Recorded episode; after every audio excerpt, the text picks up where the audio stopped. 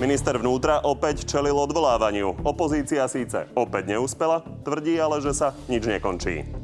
To, čo vyjde von ešte, to budú strašné veci. Nie som si ničo takého vedomý. Koalícia sa popritom dohaduje, ako a či vôbec bude spolu vládnuť. Smer-rodina má hneď niekoľko podmienok. Keď nám neprejdú nájomné byty, možno sa budeme porúčať aj sami. Toto sú zámienky. Premiér pritom vopred avizuje, že ústupky majú svoje hranice. Tak mňa ako premiéra má stáť to, že budeme presadzovať riešenia, ktoré prinášajú spravodlivosť. To, že nebudeme mať ústavnú väčšinu, OK. Okrem toho máme pre vás dnes aj prieskum dôveryhodnosti lídrov strán, prezidentky a premiéra. No a našimi dnešnými hostiami sú podpredseda Za ľudí Juraj Šeliga. Dobrý deň. Dobrý deň, ďakujem za pozvanie. A podpredseda Hlasu Erik Tomáš. Takisto dobrý deň. Peknú nedeľu želám. A v druhej časti relácie bude našim hostom ešte premiér Eduard Heger, ktorý je už na ceste do Markízy. Dovtedy môžete sled- hlasovať o tom, ktorý z oboch pánov vás dnes presvedčil viac. Nájdete to ako vždy na našej stránke tvnoviny bodka es ká. Páni, začnime mimoriadnou schôdzou na odvolávanie Romana Mikulca. Smer tvrdí, že teda existuje nejaká mimoriadne výbušná nahrávka. Pán Tomáš, vám ju už pustili? Nie, nám ju nepustili a my ako politici ani nemáme mať prečo prístup k takýmto nahrávkam, ale čo je dôležité, už to sa nešúška len v opozícii, ale napríklad v relácii Ide o pravdu, Denníka Pravda, pán predseda parlamentu, teda člen súčasnej koalície, otvorene povedal verejne, že existujú ďalšie dôkazy voči ďalším policajtom a prokurátorom, dokonca aj voči vraj niektorým politikom, ktoré naozaj budú znamenať veľmi vážny, ešte väčší zvrat v tej kauze ako takej. Takže čakáme, čo sa bude diať, ale v každom prípade už to, čo sa udialo doteraz, je niečo neuveriteľné, pretože sa potvrdzujú tie závery správy Slovenskej informačnej služby o tom, že tu boli manipulované výpovede svedkov v dôležitých kauzách. A keď inšpekčný tím ministerstva vnútra, teda ten tím, ktorý mal toto všetko skúmať a vyšetrovať, to začal a začali padať prvé obvinenia, tak tu bol jeden podlý útok zo strany tzv. Elitných vyšetrovateľov NAKA na tento tím v podobe teda už existujúceho uznesenia, pretože keď si pozrieme to uznesenie o obvinení štyroch elitných vyšetrovateľov NAKA a povereného riaditeľa inšpekčnej služby, ktorým takto slúžil, tak každý, kto ten, to uznesenie čítal a videl, tak sa musel zdvihnúť žalúdok, akým spôsobom dokážu niektorí vyšetrovatelia, opakujem, niektorí vyšetrovatelia, pracovať. Vy ste v jednej odpovedi jedným dychom zhrnuli priam celý obsah polovice relácie. Tak ale... kr- málo času, ale veľmi rád to rozoberiem. Veľmi rád to rozoberiem. Keď ostaneme pri pánovi Mikulcovi, vy ste si istí, že v tomto prípade varí z vody pán Fico? Myslím si, že to je také strašenie. Ja nemám žiadne informácie, nepoznám spis. Ak Robert Fico pozná spis, považujem to za veľký problém, pretože v jednom prípade kritizuje únik zo spisov, v inom prípade z neho môžeme povedať, že potom vynáša. Neviem o ničom takom.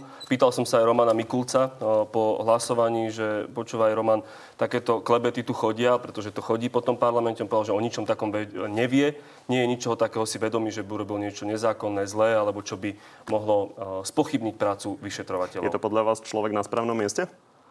Je to človek, ktorého nominovalo OĽANO, to samozrejme rešpektujeme. Teraz dostal opäť, ak to tak môžem povedať, ďalšiu šancu s tým, že v krátkom čase musí ukázať rýchle kroky, inak podľa mňa tá funkcia bude pre neho neudržateľná. To hovorím veľmi otvorene a môže to pre niekoho vyznievať kriticky, ale ak Roman Mikulec rýchlym spôsobom nestabilizuje situáciu na policajnej inšpekcii a v policajnom zbore, tak bude neudržateľný. No poďme sa pozrieť na to, že čo by vlastne bolo treba robiť podľa koalície. Centrálny konflikt teda je ten chaos a teda ako ho vyriešiť.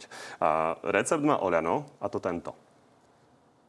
Dnes sú tie kompetencie vychylené dramaticky v prospech generálnej prokuratúry. Bolo by dobré, aby sme tie kompetencie tak, tak rovnomernejšie rozdelili medzi generálnu a špeciálnu. Čiže inými slovami posilniť Daniela Lipšica ako špeciálneho prokurátora a špeciálnu prokuratúru ako takú. Nie hovorí teda nielen Boris Kollár, ale aj opozícia. Skúste pánovi Tomášovi vysvetliť, že prečo je to dobrý nápad.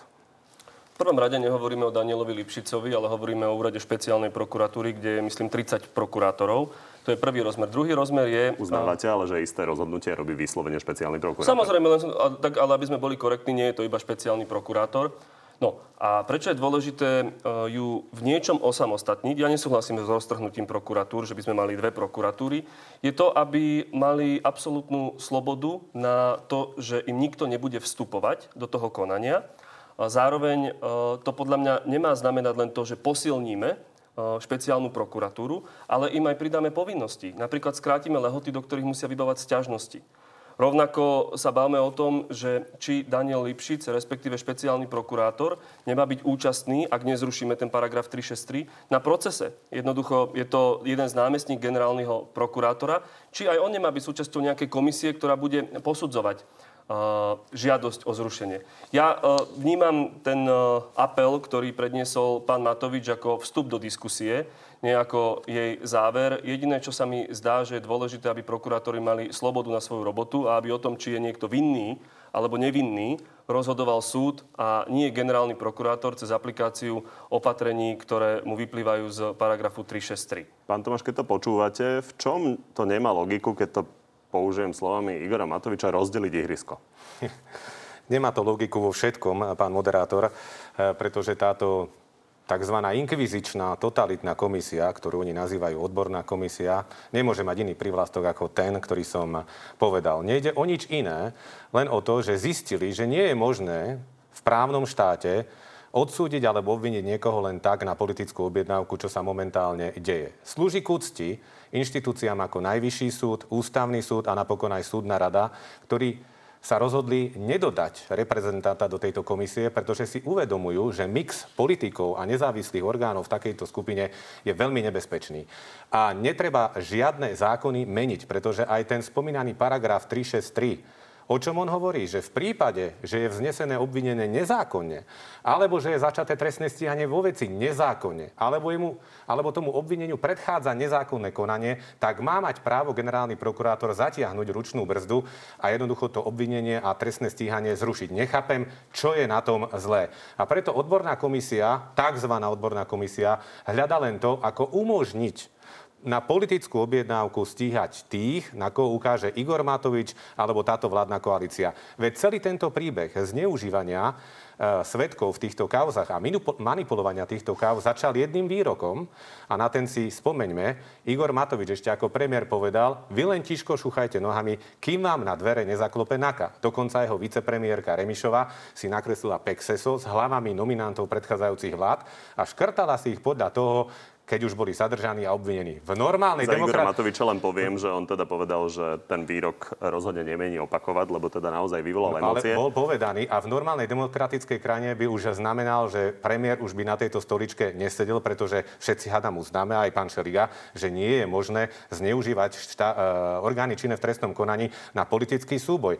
Ja stále opakujem to, čo som hovoril aj dávno predtým. Ak sa niekto niečoho dopustil, ak niekto niečo zle spáchal, má byť potrestaný, ale všetko sa musí udiať zákonnou cestou a zákonným vyšetrovaním. A o tom to je celé. Pán Šeliga? Tri poznámky. Prvá vec je to odborná komisia, kde sa pripravujú návrhy, ktoré budú predložené buď jednotlivým ministerstvom, vláde alebo do parlamentu. To znamená, používať tu prívlastky inkvizičná komisia považujem za nemiestne. Sú tam odborníci. To je prvá vec. Druhá vec je... Napriek tomu na tom trvám. Veď v poriadku. Druhá vec je tá, ja to poviem ako bonmot, kolegovia z opozície, teraz tu mám pána Tomáša, radi hovoria o tom, že Igor Matovič riadi spolupracujúcich obvinených a že zatvára ľudí. No tak poviem vám to takto, pán Tomáš. Keby to Igor Matovič robil z toho, ako ho už obaja poznáme za tie roky, už by ste boli zavretí. Tretia vec, Čo, ktorá prosím? je... No tak vám hovorím, že je to totálna hlúposť. Že dookola hovoríte, že tu Igor Matovič niečo riadi. No keby tak to ja riadil, tak vám všetkých šupne do basy. Ale chcem dohovoriť, chcem dohovoriť. No len vážte slova. Chcem dohovoriť. No tak keď hovoríte o tom, že tu Matovič všetko riadi, no tak neriadi, je to hlúposť. Ja som presne tretia, povedal, tretia som vec, povedal. Tretia vec je tá, pozrieme sa prosím vás aj na to, čo generálny prokurátor napríklad napísal do tých uznesení. Ak nám generálny prokurátor hovorí o dôkazoch jednej najzávažnejšej kauze v tejto krajine, myslím kauzu Gorilla nahrávky, že by mala byť zničená ako dôkazný materiál, všetci očakávate, že prokurátori, sudcovia a policajti, ale aj politici budú ticho, že sa nebudú pýtať to, ako je možné. My tu sme traumatizovaní napríklad aj touto kauzou. A my nehovoríte zostaneme... o mne, že by sme očakávali, Nie, že ale ja som myslel, ticho, ale v každom prípade ja len vám opozíciu. pripomeniem, že to je ano? generálny prokurátor, ktorého zvolila táto koalícia. Je to pravda, zas, ak chceme byť korektní, pán redaktor, viete, že ja som vyzval pani prezidentku hodinu pred menovaním, aby Maroša Žilinku nemenovala, respektíve aby si to ešte zvážila a rovnako celá naša strana, vtedy za ňo nehlasovala. Ja som mal už vtedy pochybnosti, nijak to nebudem skrývať. Rešpektujem, bol zvolený. Teraz vidíme, akým spôsobom postupuje. Viete, pán Žilinka, aby to nevyzeralo, že mám niečo osobné proti nemu. On hovoril, chceme otvorenú prokuratúru, chceme s vami komunikovať občania v rámci možného. Dnes zabetónované hradby, neviete sa v úvodzovkách dobúchať ako médiá k tomu, že prosím vás, vysvetlite nám toto, vysvetlite nám toto. Nie, všetko je právny názor a bodka. Pán Tomáš, vy hovoríte, ako musí byť všetko v súlade so zákonom. Ja len pripomeniem výroky pána Slobodníka, šéfa finančnej jednotky NAKA, ktorý teda povedal, že sa robili svinstvá za vašej vlády. Tak vy teraz vyzývate na to, ako sa to má robiť, ale na druhej strane za vašej vlády sa dialo podľa pána Slobodníka niečo oveľa horšie. Vyberiete si výrok tohto kajúcnika, ktorý napokon, myslím, že dopadol tak napriek všetkým tým veciam, ktoré mal robiť a ku ktorým sa priznal, že vyviazol s nejakým podmienečným trestom, pokiaľ si pamätám. Ak pán ešte, ešte neodsudený, tak pardon, beriem. Ešte ani nevypovedal na súde, takže myslím si, že prípad pána Slobodníka môže to byť o dohode o vine a treste, pán moderátor, čiže nemusí tá vec ísť ani na súd, ale dobre, beriem to teda späť. Ak niečo také nejakí kajúcnici tvrdia, tak si musia za to samozrejme niesť aj zodpovednosť. To je samozrejme jedna vec. Ja som už v predchádzajúcom vstupe povedal, že ak sa dialo niečo nekalé, tak to treba potrestať. Ale nesmie sa to robiť nezákonným spôsobom a tie nezákonné, tie nezákonné praktiky vychádzajú stále viac a viac na povrch. Ak vy tvrdíte, že ak by Matovič nespra- nespolupracoval alebo spolupracoval teda s kajúcnikmi, už sme dávno pozatváraní, tak ja vám poviem príklad toho najväčšieho kajúcnika, ktorý, ktorého pozná celé Slovensko, pána Maka. K tomu sa aj priznal pán Matovič, že sa s ním stretával. Ba dokonca sa prevalilo, že sa o ňoho postaral tak, že ho umiestnil na Slovenskej informačnej službe. Tam ho skryl. Tak asi vedel, prečo niečo také robí. Opakujem, nie je možné oddeliť generálnu prokuratúru od špeciálnej prokuratúry, ako sa to bude snažiť urobiť tá totalitná inkvizičná komisia, aby špeciálny prokurátor Lipšic mal všetku právomoc a nejakým spôsobom realizoval to Matovičovské, na koho ja ukážem prstom, e, po toho si príde NAKA.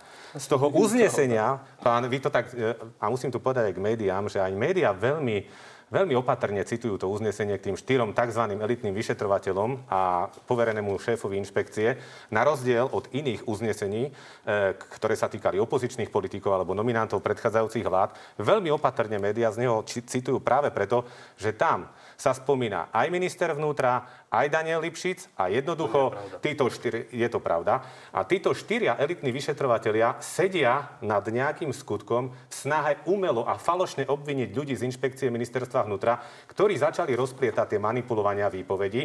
A keď vám poviem, pán moderátor, veď vy ste to určite už museli čítať, pretože je to už všade to uznesenie, že keď to číta bežný človek, tak sa musí začať o seba bať, pretože tí štyria vyšetrovatelia tam sedia nad tým skutkom a hovoria týmto štýlom.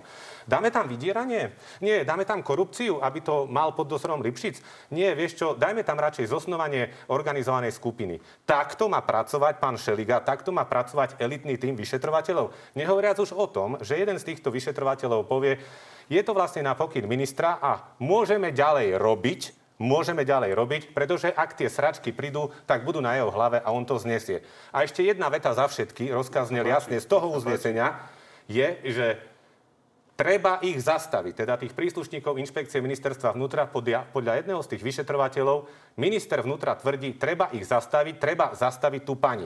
Je toto normálne, pán Šeliga? Ešte raz opakujem, padni komu padni, ale presne nie tak. Je možné, presne aby v nejakej tak. kancelárii policajnej sa takto zosnovalo nejaké falošné obvinenie a na toto nie sú dôkazy, že sú výpovede kajúcnikov. Toto sú legálne odposluchy schválené okresným súdom Bratislava tri. A toto je naozaj niečo veľmi nebezpečné aj pre všetkých občanov do budúcna. Preto sa nesmie stať, aby tu ľudia ako Lipšic mali nejakú neobmedzenú moc v orgánoch činných v trestnom konaní.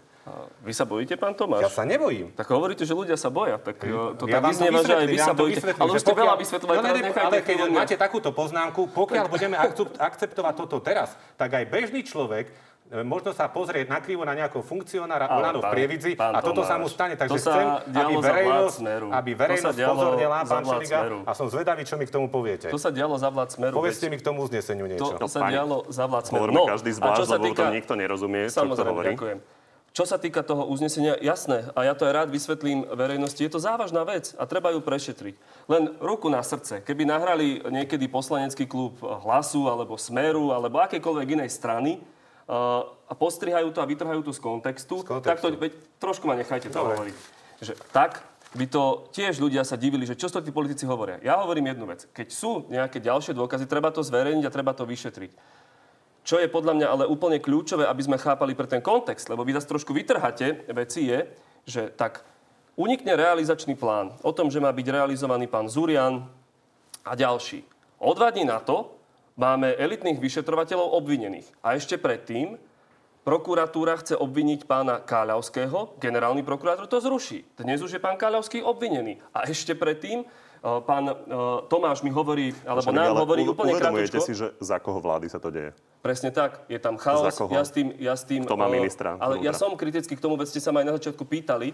Ja len hovorím, že ešte jednu vec ste nepovedali, že je zvláštne, že generálny prokurátor, keď špeciálna prokuratúra a NAKA chce uh, vyšetrovať trestnú činnosť na inšpekcii, tak to zruší a utne. Ja hovorím, máme otázniky a tie otázniky tu sú. To znamená, veci musia byť vysvetlené, ak sa stala trestná činnosť, nech je to na súde. Ale prosím, nebuďme v tomto selektívni. Vidím, máte tu celé uznesenie, budete z neho citovať. Ja môžem povedať o tom, čo napríklad povedal pán sudca Bargel, keď bral Bodora a ďalších do väzby, že to bola monštruózna korupcia. My môžeme citovať z týchto uznesení, ale vy to robíte úplne selektívne. A prečo sme v tejto situácii, podľa môjho názoru, a týmto ukončím, aby aj pán Tomáš mohol reagovať, je to preto, že tu dvanásť rokov bol systém našich ľudí, finančných ľudí, teda oligarchov, pán Brhel, pán Výboch a ďalší, a oni sa bránia.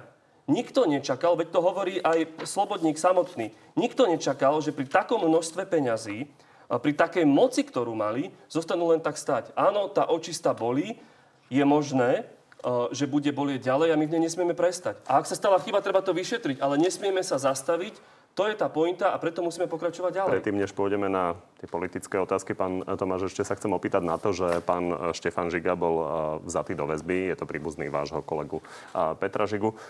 Čo vy na to? Toto je tiež nejaký politický komplot? Nemám o tomto trestnom skutku žiadne bližšie informácie, okrem toho, že jeho právnik povedal, že je to opäť postavené len na výpovediach nejakých kajúcnikov. Som zvedavý, že kto to tam zase bude vypovedať, či tam nebude zase nejaký pán Tiger alebo pán Zemák, pardon, to sú prezývky tých Ale kajúcnikov. Počkajte, teraz platiť, hovorím ja. Ja to vysvetlím. On mal platiť policajtom ja. za to, že nebude stíhaný. Ja ten skutok ešte nepoznám. Pokiaľ, pokiaľ samozrejme by tam nejaký problém bol, tak sa s tým pán Žiga všetci vysporiadajú. Opakujem, zatiaľ neviem, čo sa deje. Len je, len, je veľmi, len je veľmi zaujímavé, že zase sa to pozbieralo tento týždeň narýchlo, práve keď sa objavujú tie informácie, že má pokračovať zatýkanie a obviňovanie prokurátorov a, a, a viete, vyšetrovateľov. Už som vám to hovoril, že okrem iných o tom hovorí aj Boris Kollár. To, čo Boris Kollár vás, koaličný kolega, tak odtiaľ to mám. Takže mi neskačte do rečí. A to je písmo sveté, do rečí. A teraz, si, a teraz pán Šeliga, vy ste hovorili, že sú veci vytrhávané. Počkajte, len aby sme si to vyjasnili. Čiže napriek tomuto aktuálnemu obvineniu pána Štefana Žigu za Petrom Žigom stojíte.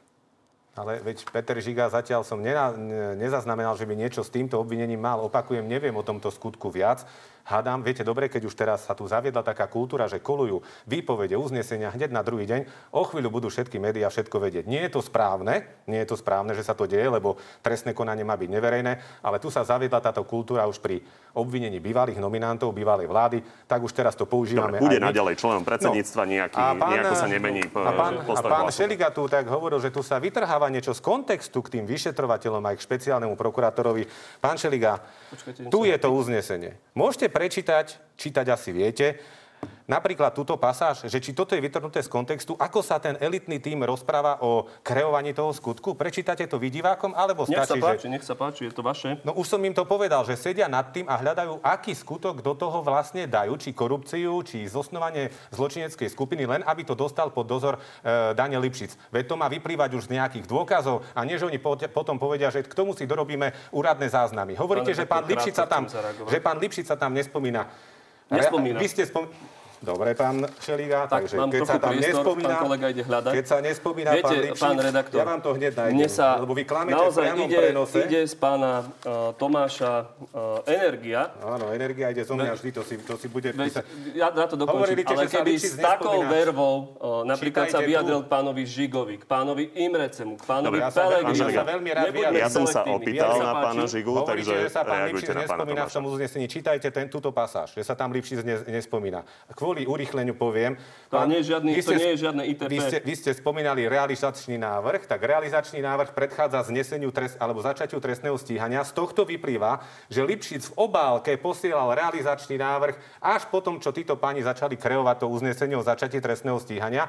Poslal ho pánovi poverenému šéfovi inšpekcie, tomu Šolcovi, ktorý s nimi spolupracoval, aby to podpísal. A on to bez prečítania podľa tohto svedka podpísal, čím vlastne uvalil falošné, alebo chcel vlastne pomôcť falošnému obvineniu kolegov. Realizačný návrh toto robila je... NAKA, nie policajná inšpekcia. Dobre, čo pani, to tu tára? Tuto je z uznesenia, nič netáram, len hovorím, že toto uznesenie je fakt veľmi vážne. Už je to, myslím, že spleť pojmov a slov, v ktorých sa budú ľudia... A keď sa, a keď sa o uzneseniach hovorilo v prípade bývalých a správne, nech sa hovorí, tak hovorme pravdu aj uznesení voči. Dobre. Myslím, že je to splet slov, ktorý sa ľudia už stratia. Dopýtame sa ešte premiéra Hegera, ako by to mohlo teoreticky teda dopadnúť v prípade vyriešenia tej aktuálnej situácie. Poďme ešte na politické otázky. Pán Pčolinský povedal teraz pred chvíľou v slovenskej televízii, myslím Peter Pčolinský, že dvaja z posledných štyroch poslancov Za ľudí sú na odchode do ká dé há. To ste aj vy? Pán, krátko sa vrátim ešte k tomu, čo tu pán Tomáš hovoril. A to je to, pán Žiga, že tu bol, nie, tu bol systém, ale a my musíme pokračovať a nevzdať sa. V poriadku, ja si myslím, že každý z vás dostal priestor. Tomáš, a čo sa týka pána Pčolinského, ja naozaj neviem o, o tom, že by sa niekto z poslancov snažil prestúpiť do ká dé há. Čiže vrátane vás. Áno, po... samozrejme. A ste teda štyria, to teda stále platí. A budete za vás štyroch podpredseda parlamentu? Momentálne to nie je na stole. Ja si myslím, že... je dobré, aby bol zvolený predseda, respektíve, prepáčte, podpredseda parlamentu. A o ničom takom sme sa nebavili. Ja sa pýtam na to, že vy ste teda odišli no, kvôli nejakému prešlapu a či si viete predstaviť, keby vám to bolo ponúknuté, že by ste to prijali. Alebo by ste povedali, nie, prešlap stále platí, ostávam na svojej pozícii že... radového poslanca. Uh... Neuvažoval som o návrate, nebolo mi to ponúknuté v rovine. Počul som, že pán Kollár to niekde spomínal, ale ja si myslím, že už by som sa tam nemal vracať. Čiže by ste odmietli? Nemal by som sa tam vracať už. Ak ma budú veľmi prehovárať, ak to môžem takto nadľahčene povedať, ale, ale uh, patrí to niekomu. Ak vás inému. Budú veľmi prehovárať, tak Žartujem, vás možno pán, prehovoria? Pán redaktor, žartoval som. Myslím si, že by som sa tam nemal vracať. Uh, Mária Kolíková je dobrá ministerka? Viete čo... Uh, Za posledný týždeň som Máriu Kolíkovú nevidel, vidím ho teraz na obrazovke a hovorím to preto, že som kritizoval aj Romana Mikulca a teraz kritizujem, otvorene to hovorím aj pani Kolíkovú. Sme v ťažkej situácii, čakáme, že ministerka spravodlivosti a minister vnútra ponúknú rýchle riešenia. Dookola sa ma vy, novinári, to nekritizujem, ale pýtajú len na to, že čo bude s pani Kolíkovou. Kľudne nech zostane ministerka, ale ja od nej očakávam a hovorím to verejne. Rýchly zásah, rýchle opatrenia. Veď ona by mala dneska stáť v prvej línii. Ja mám trošku pocit, že pani Kolíková sa momentálne bojí Borisa Kollára, lebo Boris Kollár je taká povaha, keď mu trošku frknete do nosa, tak on vyskočí z kože, no tak asi sa bojí, aby je nezobral ministerstvo. Vy by ste to robili lepšie? Roman Mikulec, aj Mária Kolíková v prvej línii. Ja nie som minister, je to hypotetická otázka. Či vám to nebolo ponúknuté? Nie, nebolo by to ponúknuté. Pán Tomáš, vy sa teraz so Smerom predháňate. Konkrétne jeden príklad, napríklad v prípade na návštevy europoslancov, ktorí teda tu boli opäť skúmať právny štát. Pán Pellegrini povedal, že si majú pobaliť kufre. Pán Fico povedal ešte, že jointa si má zapáliť, šéfka tej komisie. To máme očakávať, že bude sa pritvrdzovať ten súboj medzi Hlasom a Smerom v retorike? Pán Šeliga, dám ponuku na jednu zhodu. Bol tu systém, ktorý mal chyby, ale je tu systém, ktorý tiež vykazuje chyby. Tak hádam sa zhodneme, že každý jeden má byť vyšetrovaný zákonným spôsobom. Aspoň na to si ale musíme to podať ruku. Zhoda, no, takže tak. A teraz k tomu. Najprv ste spomínali tú, euro, teda tú skupinu Europarlamentu. Bola tu nejaká bludná Holanďanka, tak to poviem, pretože tá žena, tá žena tu prišla a urobila jednostranné kroky, že sa stretla len s predstaviteľmi vlády a odmietla stretnutie opozície, aby si získala nejaký objektívny názor o tom, čo sa tu deje. Určite si toto nemala možnosť od nás vypočuť. Nám je to teda ľúto a preto pán Pellegrini povedal taký výrok, aký urobil. Neviem, či tu nebola tá istá pani aj po vražde Jána Kuciaka. A že či sa vtedy nestretla... Spolu ja viem, lebo bol premiér, ale či sa vtedy nestretla aj s opozíciou. To by som teda veľmi rád vedel, pretože si myslím, že bolo veľmi objektívne a korektné, aby sa stretla so všetkými stranami. Ona povedala, že to nie je politická otázka, no keď tu ide poslankyňa Europarlamentu a hovorí, že to nie je politická otázka. My preto sme boli nespokojní a myslím si, že takto jednostranne informovať o tom, čo sa deje v Slovenskej republike, nie je v záujme našej to krajiny a preto sme sa ozvali. A čo sa týka keď idete cez ten mostík k tomu aktuálnemu, povedzme, prekáraniu medzi Smerom a Hlasom, Chcem povedať niekoľko vecí. Bolo by odo mňa naozaj veľmi zvláštne, keby ja teraz začnem hovoriť niečo zlé o Robertovi Ficovi, veď sme dlho spolupracovali a podobne. Ale chcem, aby si ľudia všimli jednu vec. Bol tu umelo vyvolaný určitý konflikt tým, že Robert Fico dal ponuku strane Hlas, sociálna demokracia, že poďte urobiť predvolebnú spoluprácu. On je starý politický lišiak a matador, presne vedel, že my budeme musieť povedať, že nie, pretože na čo by sme potom zo Smeru odchádzali, a vie, že strana Hlas chce ísť samostatne do volieb. Čiže bol to chyták. A následne na to, a to bol ten cieľ, začal dávať strane Hlas, sociálna demokracia nálepky liberálov. Pritom strana Hlas v parlamente nepredložila ani neprijala žiadnu legislatívu, žiadnu legislatívu, žiadny zákon, ktorý by toto potvrdzoval. Naopak, strana Hlas sa správa čisto sociálne. Predložili sme návrh na jednorázový prídavok na dieťa. Predložili sme návrh na dvojnásobenie prídavkov. Ja len pripomeniem, že toto, čo ste hovorili s tým liberalizmom, tak Robert Fico neurobil prvýkrát. No veď práve. Tri toalety, že či chcete riešiť. No veď, no veď vidíte, a je to také, a potom Dobre. vyzýva na spoluprácu. A dve veci už len mi dovolte dopovedať. Ak by naozaj Robert Fico tú spoluprácu myslel vážne, tak by neváhal s podpisovaním nášho návrhu na odvolanie vlády, na ktoré na jeho podpisy už čakáme vyše týždňa. A poďalšie chcem aj jeho poprosiť a našich kolegov v opozícii zo Smeru es dé. Sústredneme sa opäť na túto vládu, na povalenie tejto vlády, pretože ľudia jej už majú dosť. Je tu vysoká nedôvera, osemdesiat percent ľudí nedôveruje tejto vláde, a neriešme nejaké žabomyšie vojny v opozícii. Sa pozrieť na to, ako vyzerajú aktuálne čísla. Tu je ten avizovaný prieskum dôveryhodnosti. Vidíme, že najdôveryhodnejšia je stále prezidentka Zuzana Čaputová, verí jej štyridsaťdeväť percent, naopak neverí päťdesiat percent z nás. Druhý Peter Pellegrini má štyridsaťjeden percent, tretí Eduard Heger má tridsať percent. V tesnom závese za ním sú s dvadsaťdeväť percent Richard Sulík a Robert Fico. dvadsaťšesť percent ľudí verí Borisovi Kollárovi, dvadsaťpäť percent Andrejovi Dankovi, dvadsaťtri percent má Milan Uhrík, dvadsaťjeden percent šéf ká dé há Milan Majerský. Presne pätina Slovákov verí Marianovi Kotlebovi.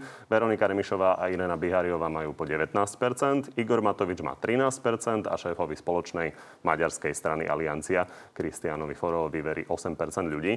A poďme rovno na posuny, lebo to je možno ešte dôležitejšie, aké sú trendy.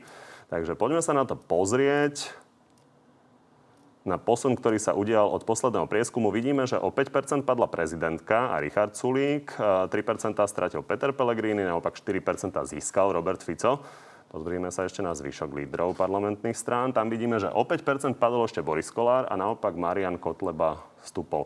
Pán Tomáš, aj tieto čísla ukazujú, že Robert Fico postupne znižuje ten náskok. Minuloročnú jar to bol dvadsaťpäť percent rozdiel medzi vašimi lídrami, teraz je to už len dvanásť. Čo robíte zle? Robíme, ako najlepšie vieme, a budeme to tak robiť aj naďalej. Ja poviem, že s veľkou pokorou príjmame to, že Peter Pellegrini je po prezidentke vlastne stále druhý naj, najdôveryhodnejší politik.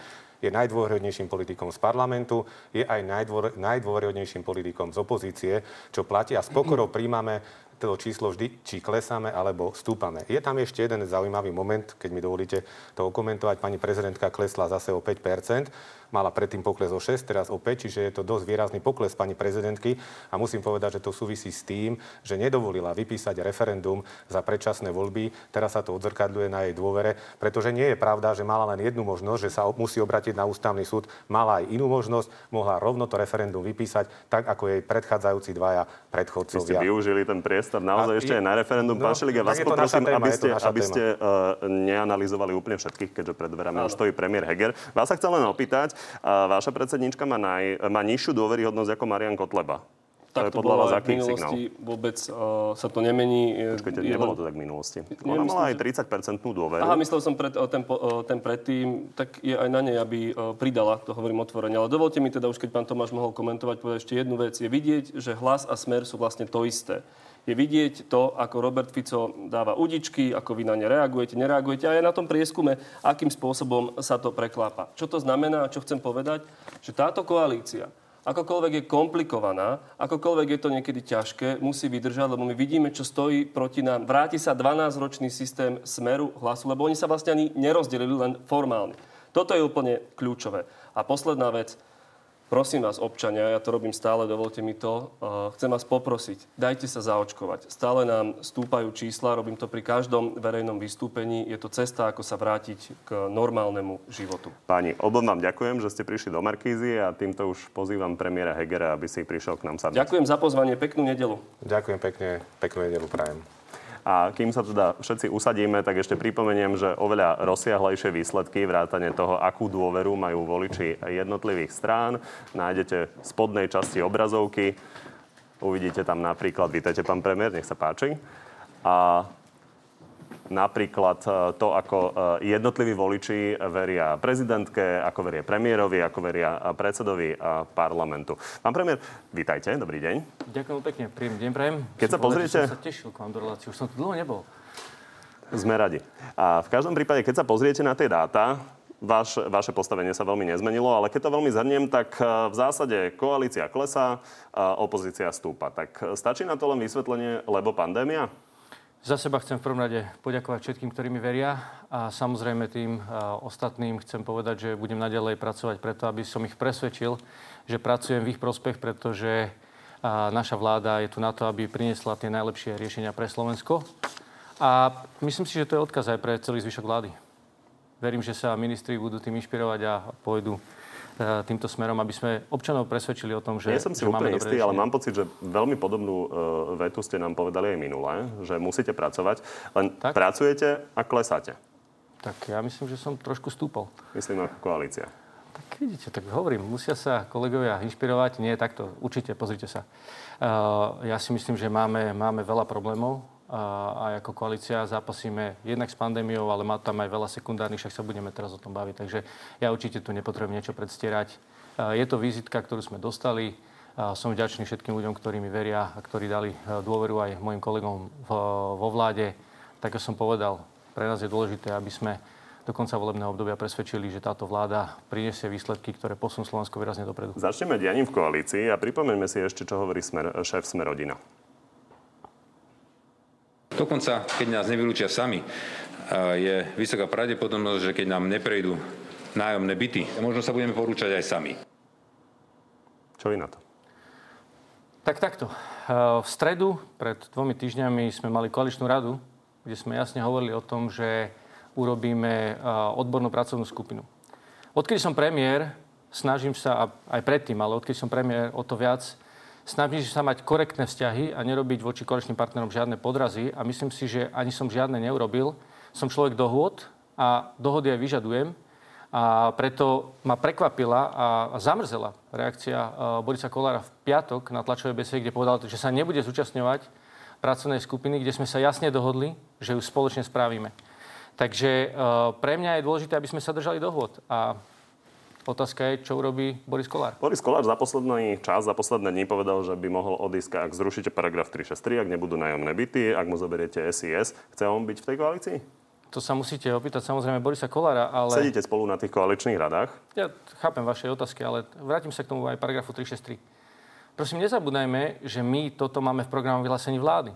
Toto programové vyhlásenie vlády bolo svojím spôsobom schválené dvakrát celým parlamentom, aj vrátane Borisa Kollára, kde máme jasne povedané, že preskúmame zúženie tohto paragrafu a po druhé, kde hovoríme, že budeme sa striktne držať zákazov negatívnych úkonov. Za Borisa Kollára ale dodám, že on hovorí, že tam máte preskúmate presne a tak. Nie zrušíme. A presne tak. A teraz práve preskúmávame, čiže ak sa nezúčastňuje preskúmavania, tak si myslím, že nedodržal dohodu a preto to nie je podľa mňa korektný, korektný prístup. V Rádiu Express povedal, že ak mu zoberiete Sisku, tak chce nové ministerstvo. To prichádza do úvahy? Vôbec by som nešiel teraz do žiadnych takýchto špekulácií. Musíme ísť pekne rád za radom. Momentálne sa venujeme práve tej, tej dôležitej situácie aj v bezpečnostných zložkách. Ono to ale... spolu súvisí. Je pravda, Spúšam. Že prípad pána Pčolinského, Vladimíra Pčolinského naozaj odštartoval tie problémy, ktoré sa teda skončia v tom chaose, ktorý tu máme. Tak pýtam sa na to, že či je možné, že by ste mali záujem dostať Sisku pod svoje krídla. Opäť, ja rozumiem vaše otázky, áno, chápem, kam ma tlačíte, ale v tomto momente sa nepotrebujeme o tom vôbec rozprávať, pretože potrebujeme vyriešiť práve situáciu, alebo teda tú pasáž z programového vyhlásenia vlády. Prišiel čas, aby sme sa o, práve o tejto, o tejto časti programového vyhlásenia vlády porozprávali. Máme k nemu pripravené riešenia. Ja osoba, osobne za seba môžem povedať, že tak ako aj po týždňovom vlastne počúvaní uh, vecí na pracovnej, odbornej pracovnej skupine súvisiace aj s paragrafom tri šesť tri, som presvedčený, že tento, tento paragraf uh, svojím spôsobom tak ako bol použitý, že zasahuje do súdnej moci, že to nie je v poriadku, pretože uvedome si, že máme tu súdnu moc, alebo pilier sú, súdnictva, ktorý keď už zoberie niečo do rúk, tak ak chceme do toho zasiahnuť, tak svojím spôsobom vyslovujeme nedôveru súdnictvu. No a myslím si, že toto určite na Slovensku nechceme. Pán premiér, vy hovoríte, že si chcete teda pripraviť vyjednávaciu pozíciu, tak aby ste sa dohodli, tomu rozumiem, ale na druhej strane ja som tu na to, aby som sa vás pýtal na tie otázky. Uvažujete nad tým, že by Slovenská informačná služba radšej mala byť pod krídlami OĽANO? Ja som vám odpovedal trikrát, myslím, že stačí. Že nechcete k tomu nič povedať.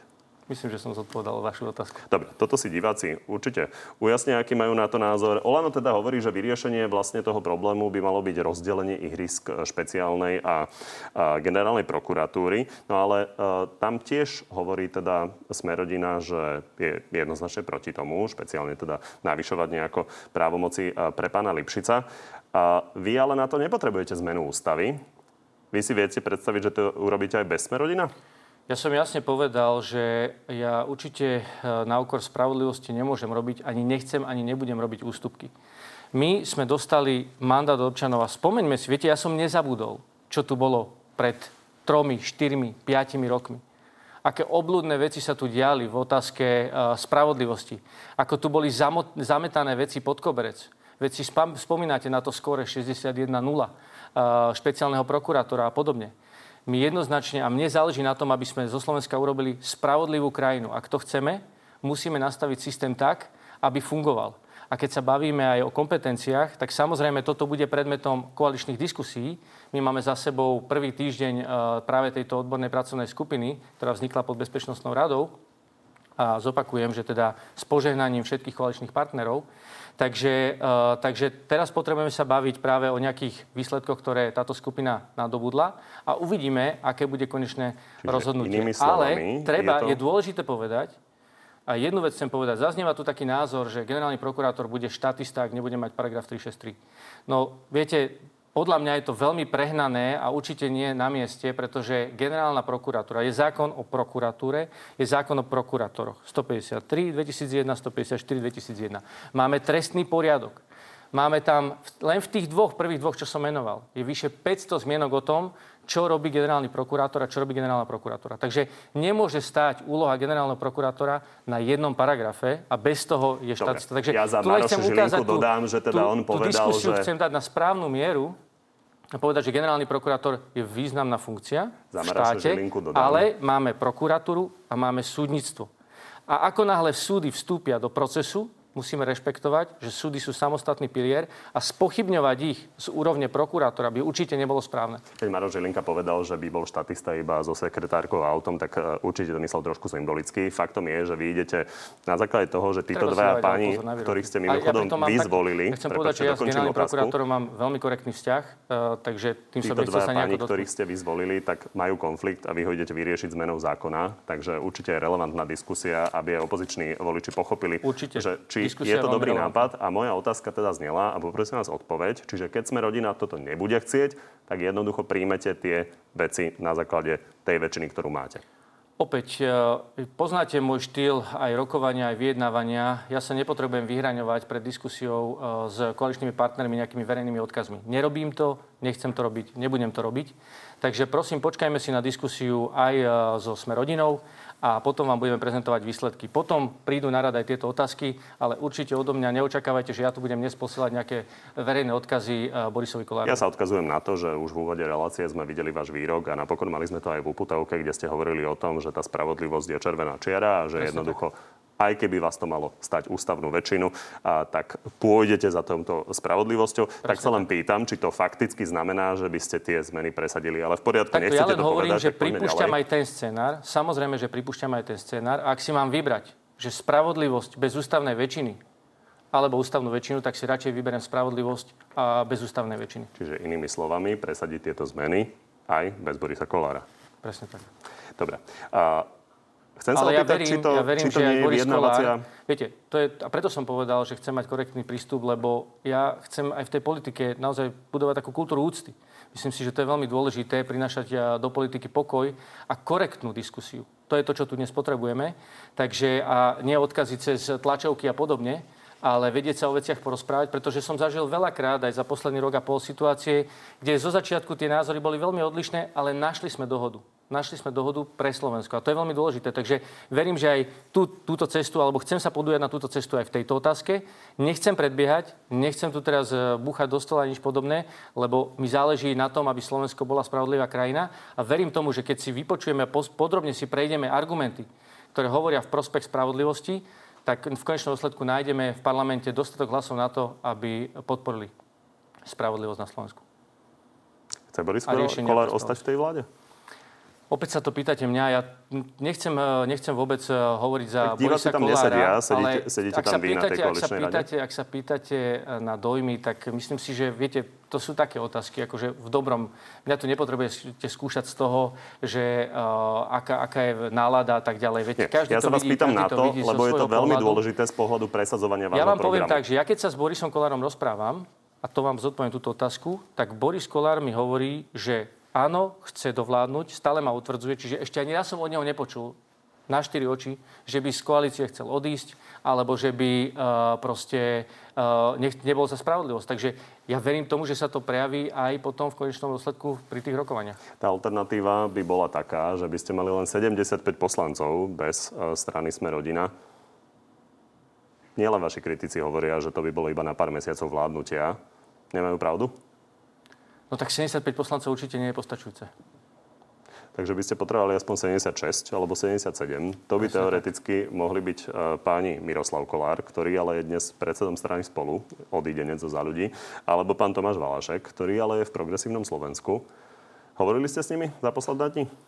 Uh, nehovoril som s Miroslavom Kollárom, ale musím povedať, že určite ako premiér krajiny, ktorý si uvedomuje zodpovednosť voči občanom Slovenskej republiky a ktorý si uvedomuje aj tú dôležitosť, by som povedal, obnovy dôvery v právny štát a teda tým pádom aj otázku spravodlivosti, samozrejme, že urobím všetko preto, aby sme mali dostatočnú parlamentnú podporu na to, aby sme mohli tú dôveru v právny štát obnoviť na Slovensku. Nehovorili ste s Miroslavom Kollárom, čiže ste hovorili s Tomášom Valaškom? Prepačte, Miroslavovi Kollárovi som gratuloval.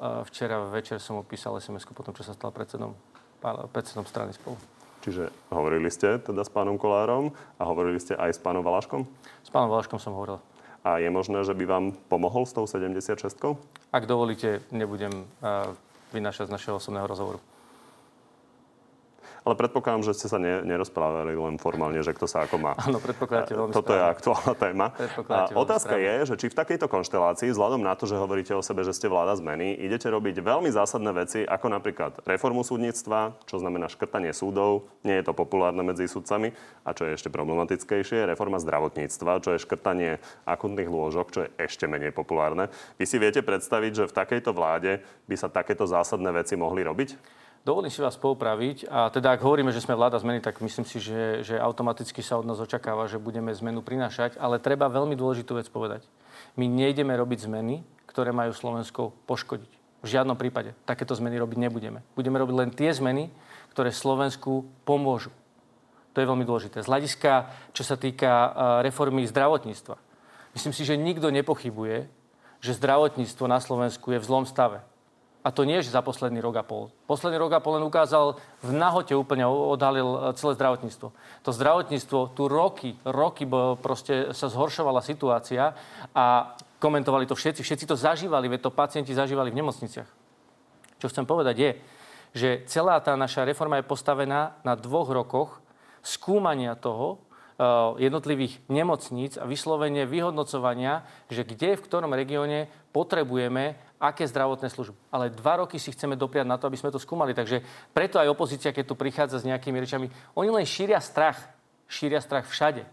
Vo všetkom. Teraz šíria strach napríklad pri aj orgánoch činných v trestnom konaní. Veď ste to tu počuli, že ľudia sa majú báť toho, že ich niekto príde vyšetrovať nezákonne. To je úplný nezmysel. Ja chcem aj ľudí z tohto miesta ubezpečiť a upokojiť, že občania sa vôbec nemusia obávať, že by oni boli predmetom nejakého vyšetrovania. Tu sa obávajú ľudia, ktorí sú zapletení do závažných korupčných káuz. Áno, takí ľudia sa musia obávať, pretože dlhé roky sa to zametalo pod koberec, dlhé roky sa to nevyšetrovalo. Naša vláda umožnila vyšetrovanie, dnes sa to vyšetruje a sú z toho aj výsledky. Ja poviem vám, aké. Pán premiér, prepáčte, ale veľmi, veľmi elegantne ste mi odbehli úplne od inej otázky. Ja sa vrátim, ja sa vrátim, len to je veľmi dôležité, lebo to súvisí. Chcem sa opýtať ešte aj na vaše usporiadanie vlády, takže by sme to už potom nestihli. Súvisí to s tým, že táto opozícia len šíri strach a na, na, tom, na, tom, na tom živí celú svoju, celú svoju agendu.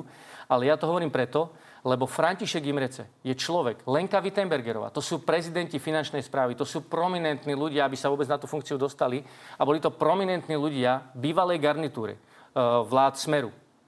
Títo ľudia dnes dobrovoľne opisujú, ako ten systém fungoval. Takže prosím vás pekne, pamätajme na slova týchto ľudí. A ďalších, samozrejme. Ja som sa pýtal na reformu nemocníc a vy, a ja som, vy ste hovorili, že to idete dva roky skúmať. V každom prípade na konci toho skúmania viete, bude náhradenie, prepáčte, dokončím otázku, uh-huh. a bude náhradenie niektorých akutných lôžok lôžkami dlhodobej starostlivosti a to môže byť mimoriadne nepopulárne. Ale rozumiem. Áno, pozor, ale opäť, viete, prečo to ideme skúmať? Pretože nechceme robiť rozhodnutie od zeleného stola. A chceme vidieť, ako to bude vplývať na jednotlivé regióny. Čiže tu nejde teraz nejaké chladnokrvné zarezávanie nemocníc. V žiadnom prípade, toto hovorím, za mojej vlády sa určite diať nebude. Tá otázka smerovala k tomu, či sa to dá naozaj pri vláde, ktorá má sedemdesiatpäť plus jedného dvoch. Ďalšiu vec, ktorú ideme robiť, ideme investovať miliardu eur do nemocníc. Povedzte mi, ktorá vláda investovala jednu miliardu eur do nemocníc na Slovensku? Zastavme sa ešte pri inej téme. Neodpovedáte. Rekonštrukci... Ja žiadna, no, žiadna pán minister. A, ale v každom prípade sú to aj európske peniaze, ktoré ste mimoriadne dostali, takže preto máte tieto možnosti. Ale zastavme Ožem. sa ešte pri tom, ako riešite konflikt zo Smer-rodina, respektíve pri tom, ako riešite konflikt zo Smer-rodina, musíte vyriešiť ešte usporiadanie a, po rozpade Za ľudí. A toto hovorí Igor Matovič. Strane es a es prislúchajú tri ministerstva a môžu si vybrať, ktoré tri. Toto je vyjednávacia pozícia OĽANO? Toto chcete? Pozrite, ja poz... pred chvíľkou som to demonstroval a poviem to znovu. Tohto sa neobávam. Verím, že toto vyriešime. Dobre, tak možno pustím si uh, Richarda Sulíka ešte. Poprosím režiu. S premiérom Eduardom Hegerom mám dohodu. On mi povedal, že takýto návrh na odvolanie dávať nebude, tak... Ja neviem, čo tam ďalej treba, čo okolo toho filozofovať. To je o Márii Kolíkovej. Počul som tento výrok, myslím, že minulý týždeň to bolo? Pred dvoma. A, alebo pred dvoma, no, počul som tento výrok Richarda Sulíka. Toto nechajme bokom, pozrite sa, rešpektujem vyjadrenia obidvoch predsedov koaličných strán. Pán premiér, a... toto sa týka vás. Áno, takže ja tento výrok Richarda Sulíka je pravdivý riešim, alebo nie je pravdivý? By som povedal, že to, myslím si, že je to jeho interpretácia. Ja som sa s Richardom Sulíkom teda o Márii Kolíkovej rozprával, ale uh, ja zase, všetci, čo ma poznajú, vedia, že na to, aby som uh, sa k niečomu zaviazal, tak, uh, tak to nerobím prvoplánovo. Takže v každom prípade pre mňa opäť ten, ten spoločný menovateľ uh, mojej vlády je stabilná a dôverujúca sa. Toto je samozrejme proces. Ja na ňom pracujem, budem pracovať ďalej. Preto sa neobávam ani toho, že si zadefinovali predsedovia strán nejaké svoje východzie pozície. Je to úplne normálne v politike. Dôležitá je dohoda, ktorá z toho vznikne. A tej dohody sa aj nebojím. Keďže mi hlási, že máme poslednú minútku, tak poďme do záverečnej rubriky. Nech sa páči. Zvládnete tri otázky zodpovedať áno, nie? Pokúsim sa. Tretia vlna postupuje. Vláda sa ale zatiaľ zdráha vyhlásiť núdzový stav. Myslíte si, že sa mu do konca roka vyhneme? Áno. Ak by sa OĽaNO mohlo rozhodnúť znova, podporili by ste voľbu Maroša Žilinku za generálneho prokurátora? Úprimne, toto je diskusia v parlamente. Ja som do nej nevstupoval, uh, takže neviem vám na to odpovedať. Určite by ste niečo odporúčali. Odporúčali by ste to? Asi áno. Tú tretiu otázku som si vymyslel, nadväzujúc na to, čo ste práve povedali. Je najpravdepodobnejšie, že sa konflikt v koalícii okolo Za ľudí skončí tak, že ministerkami ostanú aj pani Kolíková, aj pani Remišová? Myslím, že aj tento scenár je možný. Tak vám ďakujem, že ste prišli do Markízy. Ďakujem veľmi pekne. Prajem pekný nedeľu ešte. Na telo je to na dnes všetko. Pri ďalšom, pri ďalšom sa vidíme opäť o týždeň. V utorok po obede máme pre vás naživo na té vé novinách Na telo plus, tentoraz ministerkou spravodlivosti Máriou Kolíkovou. Príjemný zvyšok nedele.